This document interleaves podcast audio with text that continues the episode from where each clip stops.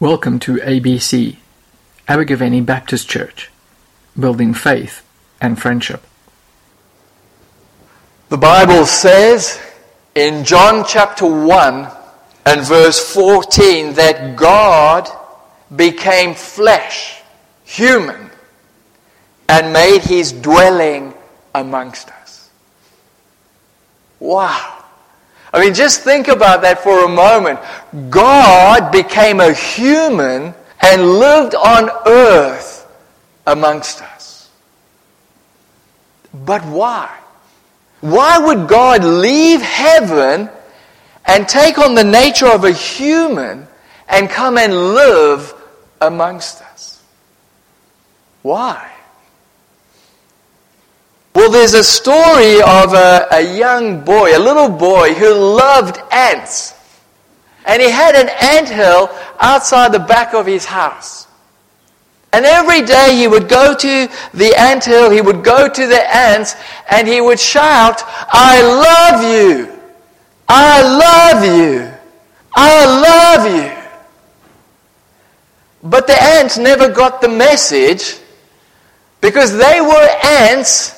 And he was a little boy, and little boys can't communicate with ants by shouting at them. So he did more than just shout. Every day he would bring out some sugar, pieces, little pieces of bread and other goodies, and he would give them to the ants. And as the ants were devouring all these goodies, he would shout, "They for me! They for me! I love you! I love you!" But still the ants did not get the message. And what I didn't tell you was that this little boy had magical powers. And, and he was able to transform himself into anything he wanted to be. So you know what he did. In order to communicate with the ants, there was only one thing for him to do, and that was to transform himself into one of them. To become an ant. And that's what he did. He became an ant and he dwelt among them. And he told all the other ants about the boy. He told them about all the good things the boy had done for them, about how much the boy loved them. The other ants couldn't help but be curious and ask, "Well, how do you know so much about the little boy?" To which the ant replied, "Because I and the boy are one. If you've seen me, you've seen the little boy." One of the reasons, there are many reasons why God became a human and made his dwelling amongst us. But one of the reasons was simply to tell us how much he loves us. For in John chapter three and verse sixteen, the Bible says, "For God so loved the world that he gave his one and only Son."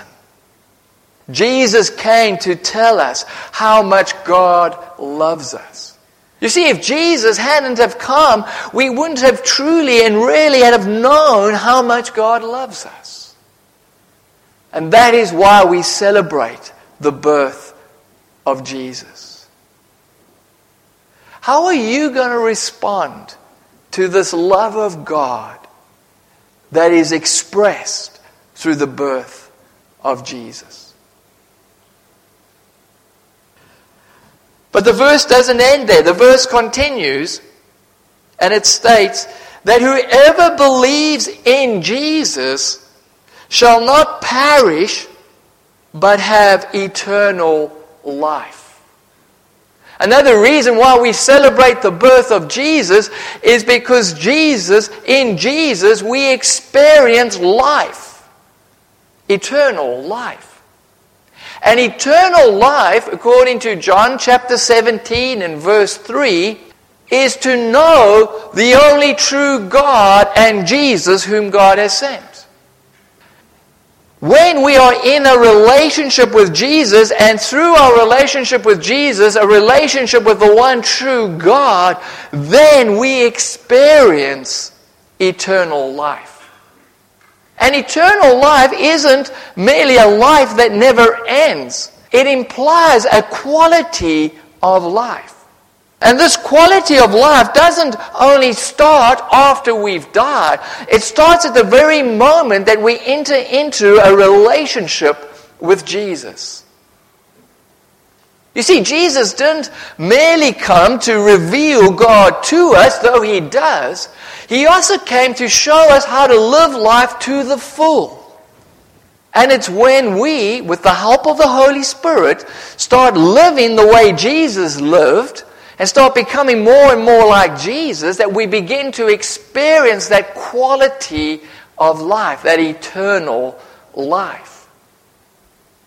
I can remember when I was still at school, before I became a Christian, an evangelist came to our school and he said, "If you were to die today, where would you go? Would you go to heaven or would you go to hell?" I was sixteen.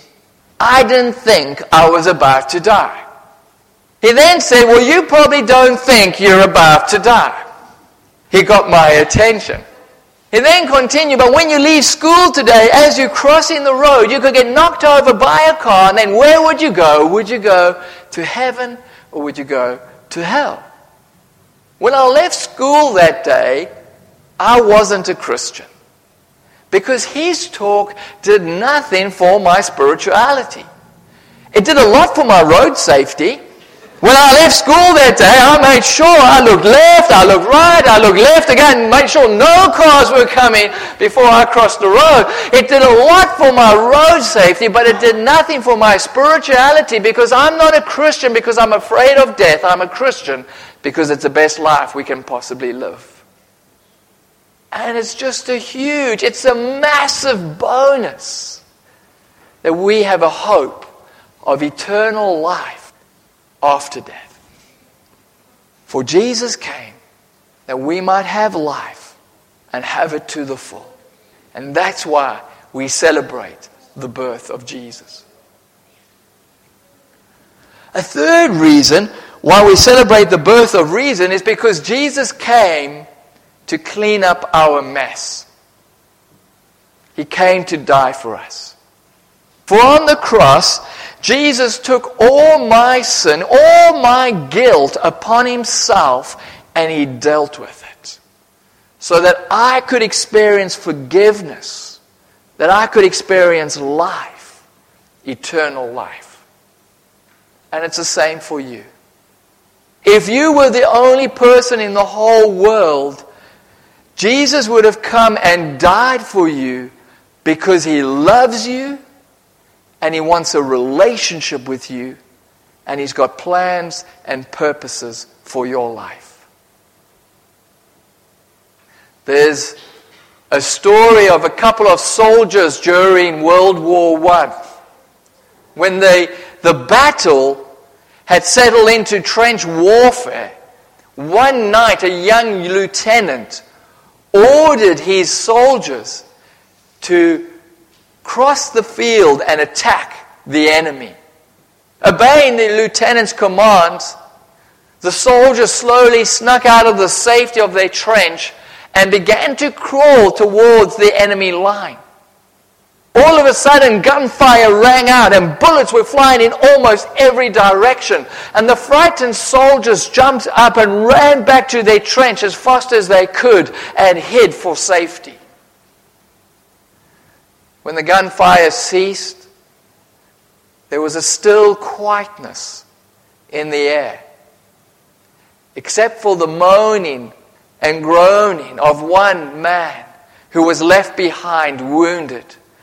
He kept crying out for his friend George, begging him to come and rescue him. In turn, George kept pleading with the young lieutenant to let him go, but the lieutenant kept saying no over and over again, trying to explain that it'll be a foolish rescue attempt, that he's already lost one person.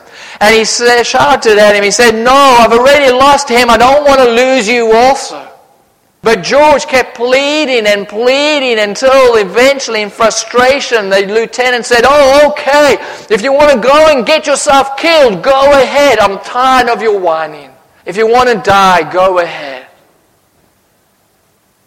George inched his way out of the trench, slowly started crawling towards his friend. He grabbed his friend, slowly dragged him back to safety. After he had thrown him in over the edge of the of the trench, he fell in on top of him. But it was too late. He was dead. The lieutenant shouted, "George, I told you there was no point to your bravery. You risked your life. You put the whole unit in jeopardy, and for what? I told you there was no point to what you did. George, you're a fool." George answered, "I am not a fool, for when I got to him, he was still alive." And his last words were, "George, I knew you would come. I knew you would come."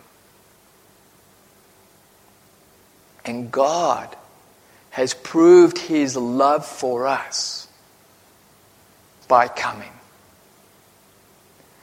In our despair and our hopelessness, God left the comfort and the safety of heaven and came to us and died for us to give us life.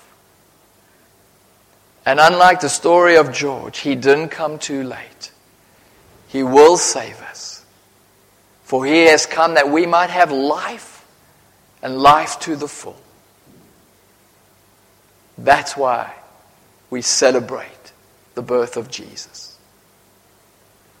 Let's pray. Heavenly Father, we thank you. Thank you for sending Jesus. Thank you for expressing how much you love us by becoming one of us, by becoming to us in Jesus. And Father, we thank you for life, for eternal life that we now experience because of Jesus. Amen.